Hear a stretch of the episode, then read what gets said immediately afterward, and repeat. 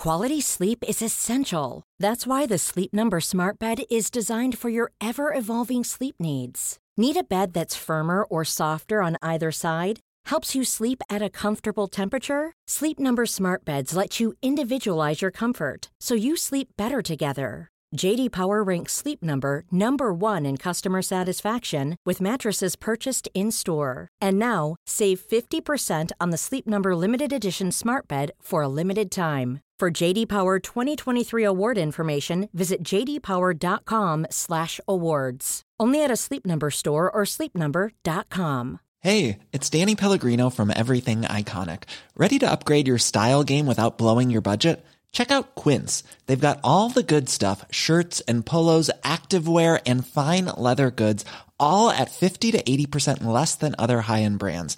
And the best part? They're all about safe, ethical and responsible manufacturing. Get that luxury vibe without the luxury price tag.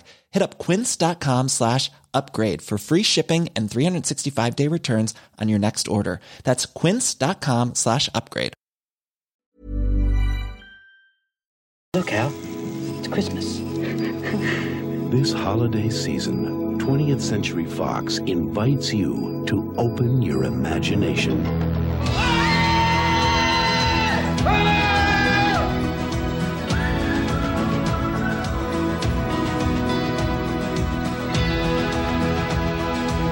Leslie Zevo. I know. As Robin Williams I'm in the mood for smoked chicken. How about you? We have a tradition of whimsy here at Zevo Toys. I don't understand why Daddy let Uncle Leland take over Zevo Toys. and Academy Award winning director Barry Levinson I'm noodling with the idea of putting in some war toys. You've never made war toys at Zevo. take you to a place where laughter is a state of mind. Oh, it's a quick egg, isn't it? Maybe they really are deviled eggs. Huevo de Diablo. Save yourself. Get away. Are we making fun of people with big ears? We're making fun of people with small heads. Hmm. Either way, I think we're gonna get letters from the royal family. How do you feel? Woozy. And that's what we'll call it, the woozy helmet. This is a little uncomfortable, though. Well, that's supposed to go in your ear. Oh. Robin Williams, Sorry. Michael Gambon, You're as big a fool as your father ever was. You really think so? Thank you. Joan Cusack, So this is Paris. Robin Wright, You're getting the tuna. I hope that's dolphin safe. LL Cool J, The food keeps touching. I like military plates. I'm a military man. I want a military meal. Toys. Ladies and gentlemen of Patreon, hello. How are you? It's been so long. It's been so long, but let's not dwell on that because Guy and I have just watched a movie which which has shaken me to my core. Toys. 1992, I think it was. Yep, Barry Levinson, Academy Award winning director Barry Levinson. Uh, Robin Williams is the is the star of this vehicle. and They've worked together before. This was chosen by the person listening. Am I correct, Tim? Yeah. So The they per- yeah, you threw me with that. The Yeah, yeah. people listening. Yeah, Patreon voted on this. This was the number one choice in the most recent poll conducted of what we should watch. And uh, I know we normally do the director's commentaries on this, but we thought we'd change gears because the, honestly, this movie has put me in such a mental tailspin that I don't. I'm not sure that I could like talk while exposed to it at the same time. What- It what- would freak me out too much. what is it about the film that has done this to you? It just. I can't imagine what it would have been like when this movie came out. Robin Williams, uh, like I can't even name kind of the films that were out around the same time as this, but you see him as this hugely funny, you know, slapstick comedian almost from America, huge career, and you see the trailer, which is sort of targeted at kids. The movie is called Toys. it's a it's a holiday movie. It's for It- Christmas. It's sold as a Christmas film, and then you go in, and it's like a mixture of Doctor Strange glove and love. You said Doctor Strange glove. huh? What's it called? Doctor Strange love. Yeah. Oh yeah. Sorry, Doctor Strange love. Yes. Uh, Not Doctor Strange glove. although Very funny. Hell of an idea for a sequel. spin-off. Um, but it's just the whole thing was real nightmarish, and it kind of it just it starts in one place, and it, it the whole rest. It kind of I ends in the same should- place. I know, and in a way where of. you don't know if they're doing if it's if time is meant to have passed or if time is a you know ever repeating loop. I, I don't even. Apologies for my ineptitude at being able to dig into this, No, but maybe we should go chronologically I a little think. Well, bit. first of all, I'd like to ask you this: Do you do you think this movie is set in our world, uh, the world that we occupy as humans? Yeah, I do. Yes. 80% confident. It was funny. Midway through the film, I said, What genre would you class this film as? And you waited for a moment, thought about it, and then said sci fi. Well, what would, what would you think it is? it's not sci fi. It's Like it's it's hilarious that the movie is so fucking weird that the only thing you could put it as is sci-fi, but it's it's no part of it is sci-fi. Okay, I, I would like you to come up with a genre which more accurately captures I would- what this movie just did. I would definitely. This isn't a dig at you. I This is know- a dig at the know, film. I know. But I would sooner call this a comedy than a sci-fi. But you can't call it a comedy because it's so weird and dark. you mean uh, you you view it now as a comedy, or at the time of release it was billed as a comedy over a sci-fi? Both. I mean, it's well, no part of it is sci-fi. What? Did, well, but what did you watch it as just then? Did you watch that as a comedy? Yeah, Oh, I set myself up for a comedy because I'd seen I, I hadn't watched the trailer before the movie though we did watch it um just before we started recording to see what the audiences would have been sort of prepped for going in, um but I you know They heard- were not prepared for what No they one- got. No tell one you. was. No one would have walked out of that cinema going, "Oh yeah, that's about what I expected." so shit. How did it open? Um, it starts with a big performance, a Christmas yeah, performance of at the. Toy Factory. Uh, sort of the skyline of New York City, rendered as it is in on the late night show, where it's like sort of you know it's all the iconic sort of outlines of buildings, uh, but also a full mo- scale model city, so fake streets and whatnot, and children as a tree. There's no real context for who is watching this performance. It would seem that the performance is just something that the Toy Factory puts on to an audience of no one. kind of for themselves. Yeah, just to show themselves that they can. Yeah, and there's a there was a lot of kids involved, and it was really sweet. And it, it was was large scale. It was almost the start was kind of reminiscent to me of uh, I think it's Home Alone two, which starts with a Christmas number and Buzz puts the electric candles behind Kevin McAllister's ears, and and he makes it look like he's got red ears. Uh, it's classic. I don't remember it as vividly as that. I get red ears when I'm tired, Oh really? and so does my little sister. oh, isn't that cute? Little Yeah, genetic trait of the Montgomerys. Um, so I, I was kind of set up for more of a John Hughes rollicking family fun, but.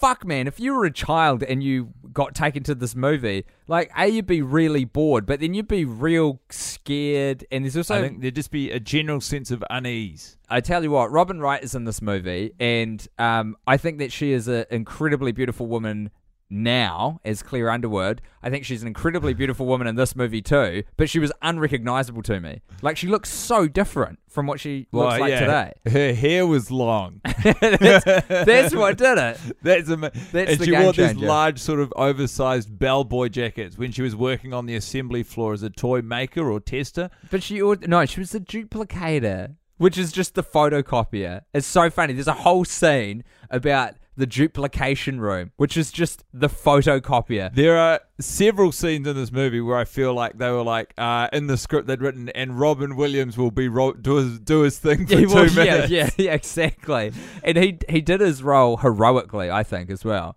He showed up to work, but I think you could t- like.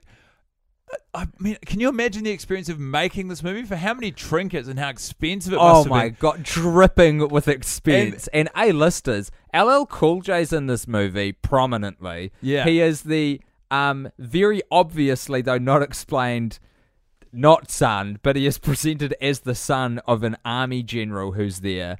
The general is uh, a big white Michael Gambon with a British accent, and LL Cool J demonstrably a black American with an American accent. And they're like, "This is my son. We will not dig into this at all." It's part of this is part of why I ask if you think it's set in our world because there was there was no anchor apart from the fact that these people had to eat meals and they spoke English, you know, and they sort of travelled by car occasionally. There was no anchor to suggest that any of the it's set in like a slightly bizarro parallel universe. I thought.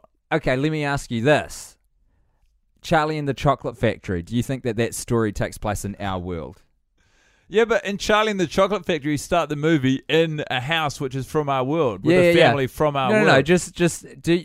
This isn't this isn't a gotcha question. I'm just genuinely asking. well, you're not going to get me, so you might as well not even bother do to you try. do you think that Charlie and the Chocolate Factory is set on our version yeah, of Earth? yeah, yeah, yeah. So I think it's the same thing with this. It's just like a heightened factory that exists that's But very the distinct- stylized the in our Earth. The distinction is important though because to, you have to experience being on Earth to be Yeah, able to relate to the movie. Well, in any- what what rules were broken in this film of our Earth?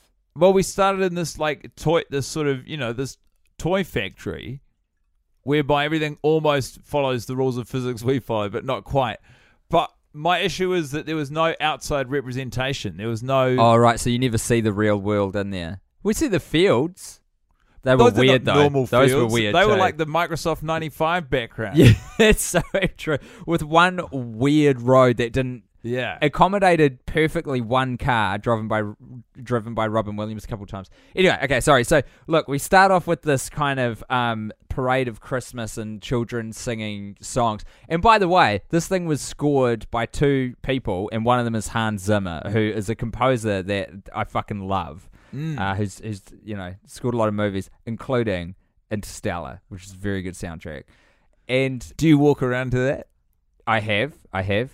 Um, so we're there, and then that happens. What's like the next thing that happens? I would, so then it's it's established that the owner of the toy factory, That's the right. sort of eccentric son of an army general, He's kind of the Willy Wonka of the. yeah, yeah, He's, he's, uh, very sick, and he will die. And So you he- can tell he's having heart problems because his heart is wired up to one of those those hats with the helicopter. a propeller hat. Prope- yeah, and so He's the propeller reflects whether or not his heart is beating ordinarily, and it slows down, and he gets sick. We watch him die. And in he actual dies, fact, yeah. because you see the uh, the propeller having a bit of trouble. So what he's done is he's called his son back to the factory, which is the general, and the general's like conservatively fifty five, maybe older. He's a three star general. And he comes in and he's like, I kind of don't want to be in charge of a toy factory. I'm a military man. I, I don't think I should do it. And he's like, You definitely should take this factory. And then promptly dies.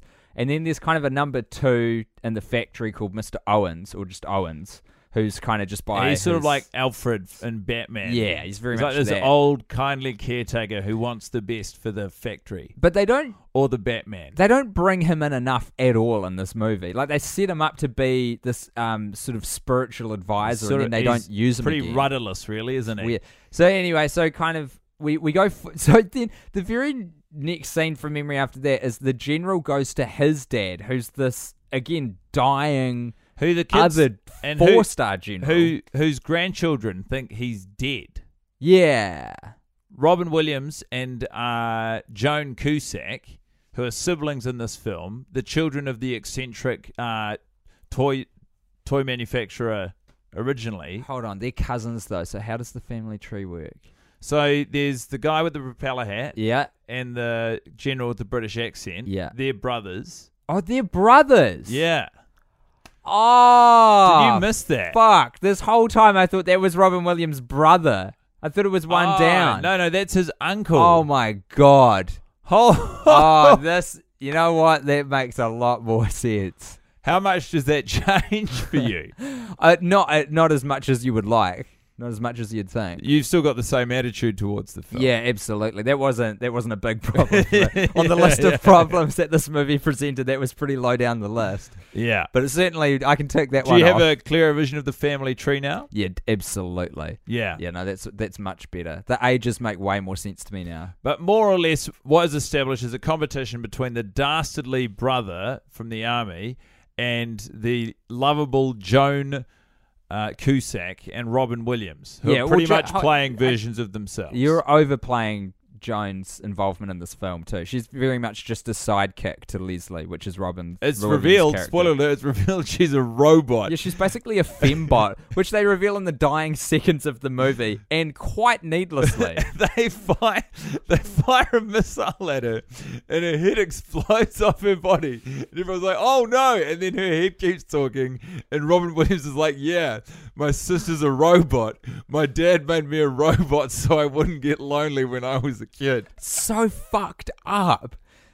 Man, That's so crazy. So so basically the whole movie revolves around a plot whereby the general who comes in, uh, he goes, Do you know what? I will assume power over this factory. But his actual motive is to develop military weapons. Um Very prescient in many ways. This movie. Oh, there's moments of real crystallized almost like fortune telling to the modern like, age. To the detail and almost 100% accurate uh, representation of VR. Yeah. Like I mean that shit was kicking around back in the in the Yeah. nineties as well. It's just we weren't like we kind of knew what we wanted, but we didn't have the tech to enable it like we do now. But, they even to the to the actual headset, You're the, right. The way it all worked, yeah, the operating system that was very impressive. And then uh, the it, it basically was foretelling drone warfare. Mm. Uh, so the general enlists. This is where it gets super fucking dark. He starts shipping in all of these kids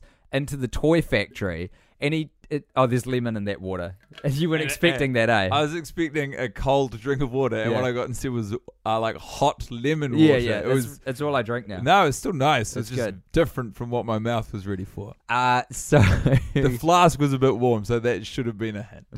So I drink from a flask now, ladies and gentlemen, and sometimes Guy joins me in that. Um, so the general, Never again after that. the general is developing. He his whole thing is he's like the Vietnam War is over, and this is a terrible tragedy because they're downscaling the army and the whole military, and what they need is more cost efficient solutions. So what he comes up with the idea of are um, less, or sorry, He visit- cheaper, but m- multiplicities of weapons. So it's basically drones. He, uh, this all occurs to him after he takes a trip to the video arcade, Mm. and he sees that all these young children are playing war games on like the the video machines. That's right. And he's like, "Oh my god, these kids, their hand-eye coordination's better than that of a pilot." Yeah, which is actually like, um, I think maybe kind of true.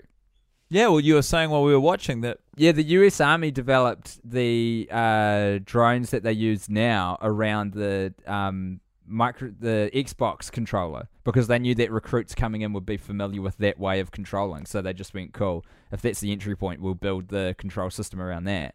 So like, it's very there's there's a couple of moments that kind of blast through the the fog of the film where you're like, "Fucking hell!" Yeah, This is it's this pretty is on the nose, dark and foreboding and But that's the crazy thing is it takes so long. Like this, the start of it is the sort of family friendly, fun toys. You know, like all these kooky contraptions and inventions. Robin Williams, you know, spouting lyrical Sort of about it all. Mr. McGoing his way There's no purpose to it, but for the first half an hour, that's essentially what you're settling in for. You can see this, like, uh, you know, the uh, antagonist sort of lurking, but that's but what he's you more get. of a silly character Yeah. at the start as well, But almost like a Basil Fawlty With, kind it's of a two guy. hours long. Within sort of forty-five minutes an hour, if you've st- if you've managed to pay attention for that long, it does take on this incredible tonal shift. yeah, it's basically just making these big sweeping comments about the military-industrial complex in America. And it's like, fucking, who's this movie for, you guys? Yeah. who is this for? Except for like avant-garde directors. These probably this movie was made for an audience of about fourteen people globally. It was. I mean, you've got to admire its ambition. A movie like this that, uh, that misses the mark would not. You, know, this wouldn't get through. This wouldn't be made anymore. I don't think. It couldn't come out. They would get to the point where the whole thing was made, the whole budget was spent, and it would get to someone back at the studio to do a final look at the, the cut that gets through, and they'd be like, "We have to bin this entire thing. This th- th- this will bankrupt the studio by reputational damage. This thing is a nightmare." And it does have, by virtue of a lot of the camera work, it's got these weird Dutch angles and close ups on people's faces where it's not needed, creating this whole like nightmarish tone to it. It's so strange. Well, all of and within all of the the houses, or if you can call them houses, where the people, where all the action takes place, all the buildings in the movie, they've all got rooms within rooms. They're all like these giant rooms, and Yeah. then they've built a small scale version of the room. Well, let's let's get into some of the set pieces. So, first of all, okay, I think someone's dwelling, and I think this is the house that is shared by Robin Williams' character and uh, Joan Cusack. Is her name Joan? Joan. That's the actress. Um, so they, they brother and sister they share a house which looks like a doll's house, and when it's um, visible from the street, it just looks like a grey box. and then almost a drawbridge style wall falls down from the street, and it reveals itself to be like a, a toy doll house, but life size, house size. So it comes down, and it's suddenly a house, and then we're suddenly in the interior. They're mucking around in the living room. And there's also, yeah, as you say, there is a house that perfectly mirrors that house that we're also looking at.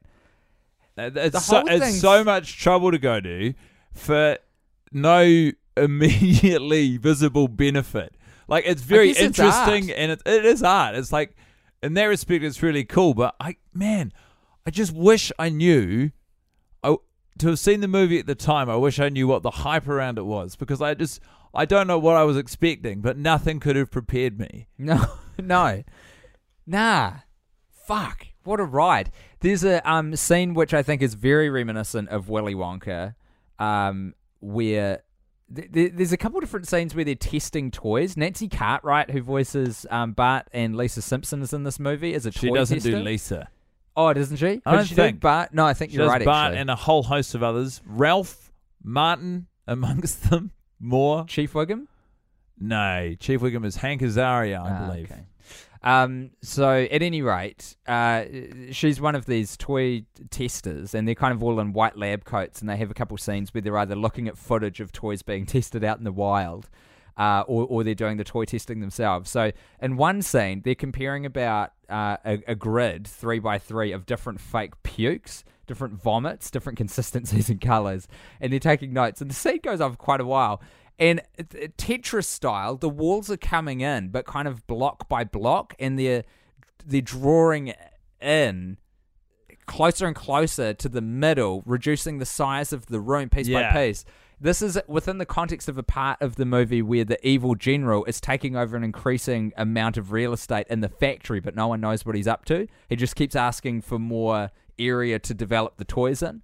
So the room keeps getting compacted to the point where it's like terrifying. It's, it's, It's like in the size of Star Wars where they're getting squished by the things. In It the gets room. down to the size of the table that all of the people start standing on around the fake vomit. and they're they're kind of they just roll fake, with it. There's one, yeah, they don't really get too uh, phased. And also, there was one fake as a gag. There was one accidentally they had a poo, like a novelty poo sample. amongst the diarrhea one there. Yeah, which is very funny. And Robin Williams says, "Oh, we got to get this one down to Peyton, and poo and piss." yeah. And then another funny joke from the movie was um that uh, Robin Williams sees at one point from the third story of the building, he sees a bunch of children walking into the testing facility. who are, who are going to get trained who are in how to to trained do the drones, drone basically. warfare. Yeah, and uh, he reports this to his dastardly uncle, who's in charge of the whole operation. He goes, "I saw children walking into the building," and the guy's like, "Yeah, you're on the third floor. That means that your perspective's different. They look small, but they're actually normal size." And that conversation plays out for 45 seconds. Yeah, it's And long. it's kind of I don't know if it's a crucial plot point, but it just seems such it's such like a We're going to spoil the whole movie, by the way, to get into this. I don't think anyone's There's- going to watch it. There's another huge. I kind of almost recommend watching this film, but it is way too long. The guy is shaking his head. He's taking a sip of water, but man, does he disagree? No, I don't think you need to. So there's another huge set piece which goes on for so long, and this is the climax of the film. This is like the big thing just before we end of a battlefield of all of the weaponized toys that the general has been developing in his side of the factory, and then Robin Williams and his gang of goodies devise a, a plan to um. Oh man, we're going to talk about the MTV thing as well. Uh, they devise a plan to get all of the basically wind up toys and use them as diversions because they will lure out the military toys because their sensors are attracted to uh, movement and sound. And I mean, it's huge, it's long. Um, you're just watching toys blow up Ro- other toys Yeah. for like Robin Williams delivers an impassioned speech to the wind up toys full of like It- wordplay and gags. It draws on so many historical speeches. He starts off, and I thought this was brilliant. Four stores and many Christmases ago, invoking Abe Lincoln, which is just brilliant. And it, he like he's he misquoting Mahatma Gandhi, and st- it's fucking great. It's Yeah. actually a really good bit. It was a classic. We'll just let Robin do his thing. Sort of bit of The direction. guy was a, ge- it was definitely written by Robin Williams. That bit it was genius. uh, and It was. A, can I say as well? This is a very bad movie. Yeah. I, I, I feel like I'm lusting after no. scenes in the in the aftermath. But it, was a almost because really it almost bad film. defies description.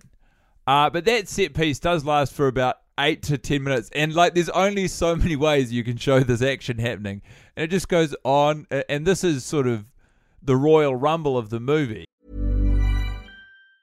Quality sleep is essential. That's why the Sleep Number Smart Bed is designed for your ever evolving sleep needs. Need a bed that's firmer or softer on either side? Helps you sleep at a comfortable temperature? Sleep Number Smart Beds let you individualize your comfort so you sleep better together. JD Power ranks Sleep Number number 1 in customer satisfaction with mattresses purchased in-store. And now, save 50% on the Sleep Number limited edition Smart Bed for a limited time. For JD Power 2023 award information, visit jdpower.com/awards. Only at a Sleep Number store or sleepnumber.com. Hey there, it's Michelle Norris. I'm host of a podcast called Your Mama's Kitchen. When I travel, I'm usually looking for a way to find a taste of home when I'm not at home. And one of the things I love to do when I am at home is entertain. And Airbnb allows me to do that. When I was in California recently, I rented a house that had a great kitchen. And when we were sitting around the table, we're all thinking, we're in someone else's house. Someone could be in all of our homes as well. If you have a home, but you're not always at home, you have an Airbnb. Your home might be worth more than you think. Find out how much at airbnb.com/slash host. I'm Sandra, and I'm just the professional your small business was looking for. But you didn't hire me because you didn't use LinkedIn jobs. LinkedIn has professionals you can't find anywhere else, including those who aren't actively looking for a new job but might be open to the perfect role, like me. In a given month, over 70% of LinkedIn users don't visit other leading job sites. So if you're not looking on LinkedIn, you'll miss out on great candidates like Sandra. Start hiring professionals like a professional. Post your free job on linkedin.com/people today. It just smacked me of one of those situations where it was like, do you know what, guys? We just paid so much fucking money to orchestrate this scene that we we have to put a lot of a lot of duration in the film of this. But then there's those other technology they used. This is 1992. They had a whole scene, uh, needlessly, where they rendered four people having a conversation around a table as X-rays. Yeah. and then within 3D that- model yeah, X-rays. and then within that, they decided also to no avail or payoff that one of the four people would have scissors inside them that had been left there from a surgery. That's right. They Two- went to the trouble of mentioning it, and then there was nothing more to it. Two major things happen in that scene. Number one, P.S. Jamie Foxx is in this movie as a security guard. He's watching the uh, three dimensional skeletal scans, which are, are presented as X rays in the world of the film. So he's watching these this X ray. Um, they're kind of like bugging the room. Uh, they're listening in, and they've got you know cameras, obviously. So they're watching this X ray, and uh, so the first plot point that's revealed is there are scissors inside this guy from a heart, a recent heart surgery, and this is the dastardly general meeting with military men who he keeps calling the Washington boys because he's trying to sell he's trying to sell these these new um like military toys to the army to, to you know start his fortune and uh, and and so he's this is his big meeting to convince them. So first of all, a lot of attention is paid to the scissors in the guy's chest cavity left him by a surgeon. Also, also, can we just say prior to that, the meeting takes place in the middle of a field, in the middle of a Windows 95 background, at a table, and they all are just stripped down to like their under their undershirts, underpants, and like boots, and then they assemble a room around them for the meeting to take place in, and then the meeting unfolds as you were describing. But it's just there's all of this detail. It's like. Where was this supposed to go? Like, what got cut out? How much? This was originally a ten-hour movie that was But an it- no, intricate it's- I think odyssey. There was a decision that they made. Like everything would be it would be heightened to the point of you know like But it's like they set a whole bunch of. So the other thing that happens in that in that scene is the dastardly general guy murders in hot blood one of the, the military boys. the guy with the scissors in The his guy with body, the scissors and not him. even because of the scissors. The scissors remain a mystery. he kills him, and so you think, ah, this is this is what will happen in the end. The um the military police will catch up with him or something and charge him for his crimes. No, no, Not what happens at all. No consequences or remorse or anything from anyone around him being like, hey, it was pretty full on when you killed that military guy, that Washington boy. Here's another weird plot point they put in. LL Cool J is the son of the dastardly general. LL Cool J has a fiance who is a nurse. The nurse is nursing back to health the dastardly general, LL Cool J's father, at a various point in the plot line of this universe, and it is revealed that she has had sex with LL Cool J's father. That is revealed in To, about this. to, to help ale his depression. That's right. Yeah. Yes. this is discovered about seventy percent the way through the film. It is not returned to or really. It is a turning point for LL Cool J's character because he's sort of uh, a tough guy who follows orders because he respects his father because he's I also from the military. right. And then it, it turns out that he's always thought his mother died of appendicitis, but it turns out that she was stationed in a dangerous position by his dad. And then he finds out that his dad's also, uh, you know, doinked his fiance, and obviously his fiance's doinked her, her, him back.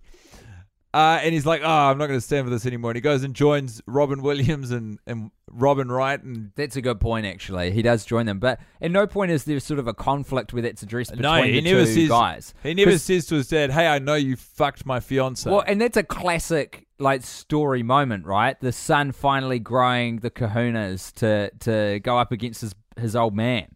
yeah, That's the they, they set it up perfectly, They- and that payoff never happens. Yeah, what they say to him, they say, actions speak louder than words, but the pen is mightier than the sword. so they, they really don't know what they're talking about.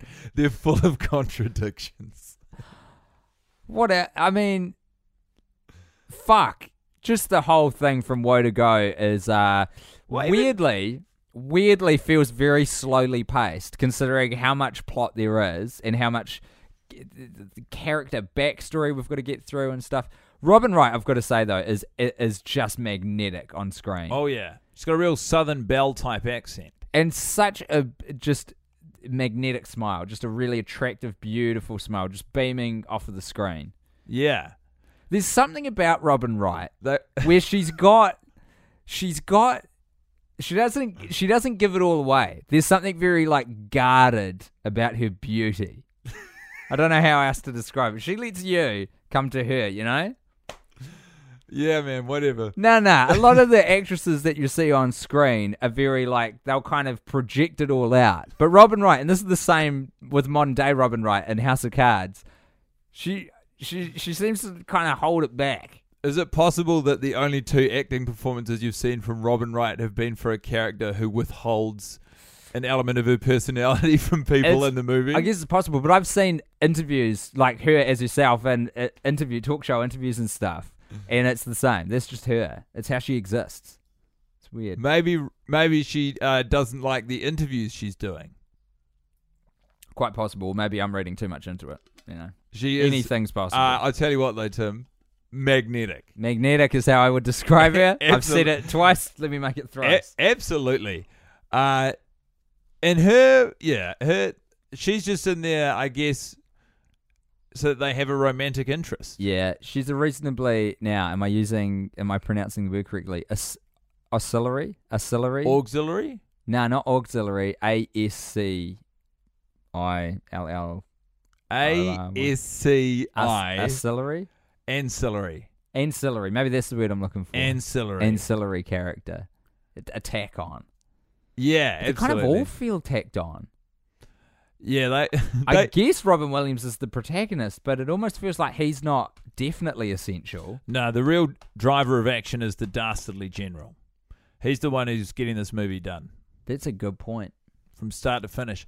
Uh, I'll ask you this, Tim. Please. Uh, in keeping with uh, something we do in the in the worst idea of all time, what part of the movie was your shining light? Oh, At what point were you enjoying yourself the most? do you know? Unfortunately, we've already mentioned it, but it was probably Robin Williams' speech that he gives to the good oh, toys. that really got you. Uh, yeah, I thought that was that was excellent. yeah. I really did like that. Um, do you know? In the top and tail, those the Christmas Yeah. scenes, the Christmas song where it's got all the kids and stuff. I thought that was legitimately magical because it was doing that thing which they don't seem to do a lot in films anymore. Or maybe I'm just not seeing kids' films these days, which is probably as it should be, of using like kind of three and four year olds on screen because they can't really act. So you're actually just seeing a kid being a kid, and it's kind of wonderful. But they've got to create a situation where they're happy. So you're just seeing this like legitimately happy kid captured by video camera, which is kind of nice. I think I speak on behalf of all three and four year old actors when I say "fuck you." We're acting our pants off out there. that was an incredibly long shoot day. What you saw was take 47 because Uh, Robin Wright kept flubbing your Yeah, it's called being a professional. Um, before I reveal my shining light, can I ask, did you think that they were the same set pieces, or were they uh, different set pieces a year apart? Fuck, such a good question, dude. My dude, the best question yet. We top and tail with this. So either that it must be it must be a full year apart because I was going to say if there's two options. Number one, they're a year apart, and so the movie starts at Christmas one year and then ends at Christmas the following year. Um, the alternative is that the Christmas songs kind of have no relevance; they're just a casing to put the movie in. But that's broken by the fact that Robin Williams, when he has all of the feathers in his hair after the um, toy on toy battle at the end, he then shakes his head kind of in a dandruffy fashion where all the feathers fall down onto his sister's severed robotic head and says, Look, it's what's her name? I can't remember. Joan, Okay, not. Alsatia. Al. Look, Al, it's Christmas. So he buys into the fact that it's Christmas Yeah. at the end. So I reckon it's a year. So what happens is after that, after the big robot uh, toy warfare scene, they rebuild the factory as it was, and they do it all in time for Christmas. The general, by the oh, fuck. Sorry, we will get to your shining light, but we forgot a big thing, which is inextricably there's like a GMO slash robotic crocodile that's been created. So like, there's just this. I don't think it's ever referred to what the creature is, but we know it's It's called amphibious. sea, it's called like water swine or sea yeah, swine. water water swine or something. And it lives in a well, which is in the middle of the factory, which Robin Williams falls into at one point while they're doing a chase scene. And the general's very keen to test it out. Fucking, there's a lot Yeah. going on. And that, that um, crocodile thing ends up malfunctioning at the end because it's at least part Michelle. I still don't know if it's cyborg or, or robot, um, but it ends up malfunctioning and ki- well, you think it's killed the general, but then right at the right at the end, you see him in a hospital bed waving to the camera just to let you know he's alive, which felt like a weird choice. Yeah. Like there's so much darkness in the film already. It's like you know what, this guy tried to basically create a child army. like fucking But we don't wanna, Coney. we don't want to lose all of our, our, you know, the people who are into that at the end of the movie by killing him off. We don't we don't want to lose that lucrative child Uh, soldier market, so we'll we'll make him live. But yeah, anyway, sorry. So your no, shining no. light. Uh, well, my shining light is, and I think when I say it, you'll immediately uh, gleefully remember this moment in the film. Is uh, it's part of the, you know, the difficulty for Robin Williams and Joan Cusack is they can't, they don't because it's all restricted areas where he's doing all of this child warfare stuff. They can't see in, so eventually they have to try and break into the restricted area so they can get a first-hand glimpse at what exactly their dastardly uncle is up to. And to do this, they create it's the most intricate scheme I've ever seen. They cre- create like a false wall with doors that forces perspectives. They push it because security guards are watching everything on camera. So they push this door down to the end of a hallway so that they've actually blocked vision off of the entire hallway from the security guards. If you sorry to interject, but if you can imagine, the hallway is perfectly symmetrical and quite simplistic. So they've made this wall to basically look like the end of the hallway, And they just- and it gets increasingly Yeah, yeah. close, and they hide behind it as it goes Exactly. towards So, the you, security and you'd think that'd be it. That would be enough because then they'd be like, oh, well, there's no activities taking place in that room We're right as rain. But instead, they then somehow project onto the wall that they've pushed down the hall like a whole. It's like a green screen in essence with this pre-edited music video, which they actually have to perform and sing it, and they step through. It's like a three-minute Talking Heads seaside, which is not a bad track no, no, either. It's pretty. It's pretty all right. Uh, and so there's the scene of them doing this whole music video while the security guards lean in, interested in what they're watching, and also needlessly as part of it, the Uncle Alfred figure has t- taped an MTV placard over one of the videos or over one of the panels inside of the security unit, so they think they're watching MTV. That's right. For so wait, reason. who puts that plaque on? The the old guy who's Owens. Another ans- yeah Owens Owens. So like, another ancillary character. if you imagine a bank of security cams like they used to have back in the day, and under each one's a, pl- a plaque saying like what room you're watching, and so they just stick an MTV logo on top of one of those things while the guards aren't looking, and uh, and the guards just think they're this watching was at the time. MTV. This was at the height of MTV's powers. It must early have been, yeah. nineties. They were thro- throwing money around. Yeah, yeah. Product placement. Uh, There's also sorry, just while we're on product placement, this weird bit in the movie where the the general's at the arcade getting the idea, seeing all these kids playing the war games. He plays an arcade game himself, which is a tank warfare game where he gets very into shooting UN tanks, which is not the point of the game. He keeps shooting UN tanks, saying UN. They're always there when you don't need them. yeah, they're in the wrong place, getting in the way. And um, it comes up with his score. Oh no, fuck, maybe it's later actually. But there's this, a scoreboard that comes up saying how many. Oh no, sorry, it's it's one of the kids who's playing the army game. Says how many cars they've destroyed, and it's got like BMWs ten, uh, uh, you know, Toyota. Range Rovers eight, yeah, Toyota six, and then Volvo zero.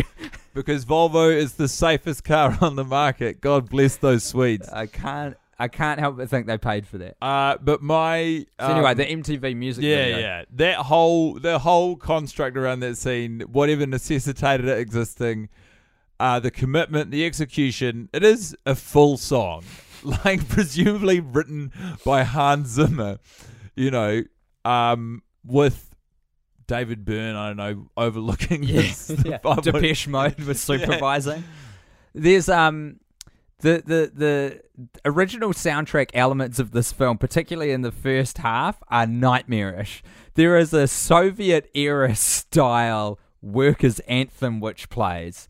Uh, which kind of has this coda later in the movie, but is way darker. So at the start, it's like we're happy workers, workers, workers, working in a factory kind of. Thing. It's not the tune, but you know, That's the gist of the song. Can you imagine working in a factory where they play you music telling you how happy you are? the thing is as well is you would think that that's like in a movie you go oh, okay that's the song because that's the tone they want to project but Robert Williams shuts the door and the song's still playing but quieter, which proves to you that on the factory floor this song is actually playing for the workers. And they're sort of involved in singing along.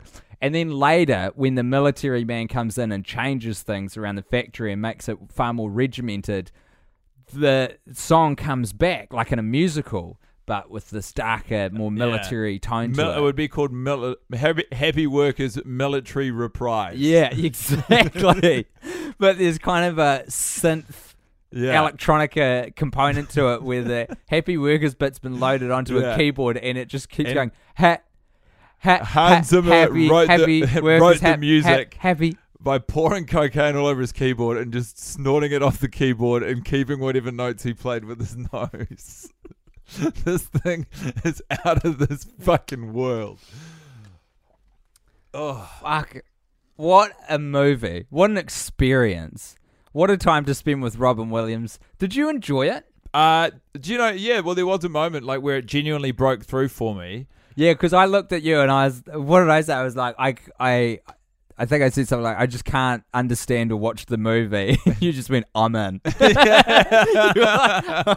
I'm there. I was really in the pocket during that period. Uh, it was just after they'd revealed the sort of more sinister plot of the movie, and uh, They just keep throwing things. they just kept throwing things. But it was I was just sort of like I don't know, you know, it just there was a window where I was really absent-mindedly engaged with what was happening in Hey, front of me. good on you. That's a good thing. Yeah, I mean, it's Feel good about it. It shouldn't be an achievement for a movie to engage its audience. I think. Briefly. but uh, yeah, I mean, I wouldn't. I, I mean, as as you listening at home will have observed, we didn't watch it again. I wouldn't watch it again. I couldn't. I honestly couldn't. yeah, You know, you did keep keep saying that you were shook. yeah. It shook me, man. It really put me in a tailspin. Very, strange, unsettling feeling watching that movie. Weird sexual elements too. Not heaps of them, Yeah, but they it's put very them in there. childlike and playful, and like the relationship between Robin Wright and Robin Williams, who are the only sort of uh, romantic interests in the film of any meaning. Uh, they've got a very sort of innocent, playful sort of uh, uh, relationship built on language and like their communication with each other. And then one night after he survives the sea swine, he goes around there and he's just like. Uh, can I stay the night? And she immediately takes off her top, Yeah. and then her bra. Within Yeah. seconds. You know, wow, Which we see. Yeah. We see we don't see her like front on or anything, but we see her remove her Ja- top and yeah. bra Imme- instantly. And Jamie, uh, that room is also bugged by Jamie Foxx and his some sort of sort of Spanish sidekick, and they're like, "Oh, this is the good stuff." And then she throws her bra over the robot, which is filming it, and they're like, "Oh no!" And then they, They're just listening. It's, this is Just so listening to them yeah, bone. yeah. And Jamie Foxx is getting real into it. This is so slapstick though. And the, the little robot with the camera is uh, gets caught in the bra, and it's try they're trying to drive it out of the bra, and the bra winds up with one of its hooks underneath the chair leg. So the strain between the robot going one way and the chair holding the bra in place creates such a force that it flings the robot through a window like Yeah, a ball or a brick slingshots it. flying through a window and lands it on the street. And Robin Wright and Williams could not care less. They're in the throes of passion. And then it gets run over by a car. And like, Did that- you just say Robin Wright and Williams? That's such efficient use of language. Robin's Wright and Williams Yeah. continue coitus unabated exactly. by defenestrated robots. Yeah. Uh, and but then it gets run over, and there's no real consequence. It's just that whole thing was just for a gag. Yeah. And it's so much trouble. It's so, like such a constructed set piece Because gag. that's absolutely something that you would expect to be in the movie so they can see the robot and discover the plot that they've been bugged. But that doesn't happen. yeah. The whole thing is a lot of setups and not a lot of payoffs. But then a lot of payoffs that don't have setups. Other different payoffs. It's like if you watched a busker and they were juggling and they threw, you know, six balls in the air and you're like, that's a lot of balls to juggle. And then they came down, they caught six balls and you're like, they did it, but they held them up and they were all completely different balls from the ones they threw in the air. Yeah. And you'd be like, how and Why? Well, it'd, it'd actually be more like if a juggler threw six balls in the air, you waited for them to come down, they never ever did, and you were like, what the fuck? And then he started breathing fire, but you never saw him take a swig of gasoline or anything. You're just Yeah. like, these are two different tricks, and I don't understand. And you'd be like, what's happened." technically, I admire the ambition and respect what you are doing, but I cannot make heads nor tails I of I can't follow this performance at all. There's no need, story. You need a director. And I, he goes, What? Well, I, I'm good friends with uh, Academy Award winning director Barry Levinson. I get him to direct it. And I go, In my experience, that's not such a good idea. Man, these, yeah. I've got to uh, because I know that How Did This Get Made did this movie, and I can't remember if I listened to the episode or not, but I've got a weird feeling in the back of my head that there's another movie. I don't know if this is fanfic or real kayfabe, as they say in wrestling.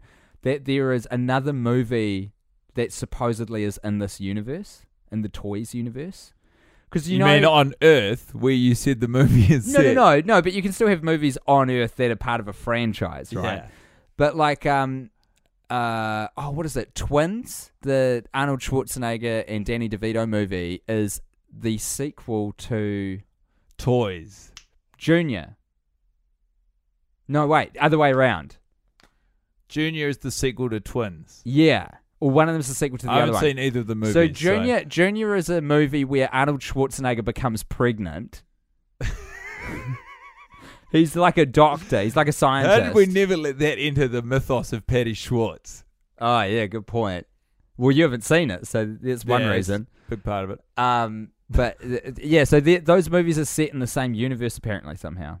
Like there's tie-ins in the Those, film where those they two prove it. movies are. Yeah, yeah, yeah. Not them and Toys. no, not them and toys. well- so toys and something else. I think is a, a- anyway. Look, It's uh, That- it- what a wild ride. yeah, fuck, fucking Have- hell. I mean, have you got anything left to say about this film, Tim? yeah, I want to say one thumb up Yeah. out of two thumbs Okay. Uh, I'll, because a movie can still impress me if I don't, you know, get it.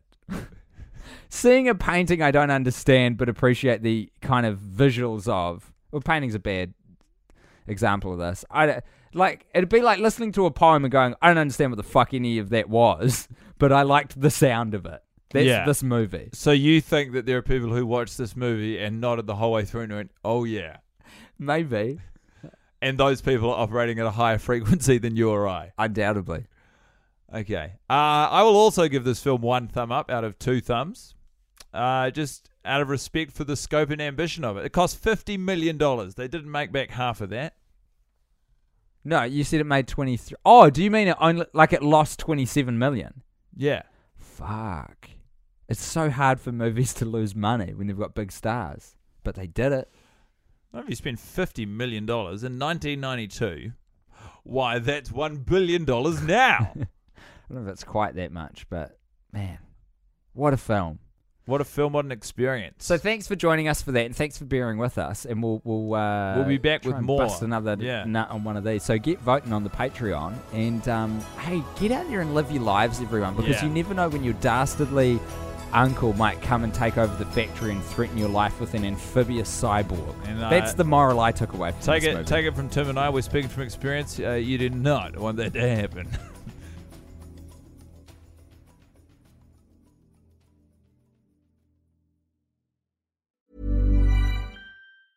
Hey, it's Danny Pellegrino from Everything Iconic. Ready to upgrade your style game without blowing your budget? Check out Quince. They've got all the good stuff shirts and polos, activewear, and fine leather goods, all at 50 to 80% less than other high end brands. And the best part? They're all about safe, ethical, and responsible manufacturing. Get that luxury vibe without the luxury price tag. Hit up quince.com slash upgrade for free shipping and 365 day returns on your next order. That's quince.com slash upgrade.